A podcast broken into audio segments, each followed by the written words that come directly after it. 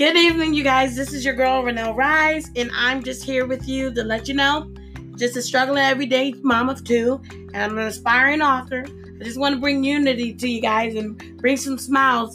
This is my purpose of doing this podcast.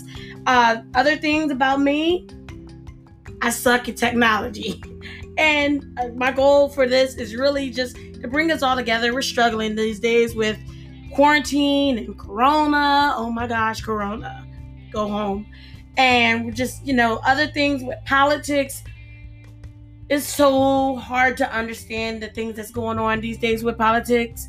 I like to think of it, of trying to understand it like Harry Potter sometimes. I'm a nerd, don't judge me. But I just hope you guys enjoy what I've got to say and just tune in. Have a good one.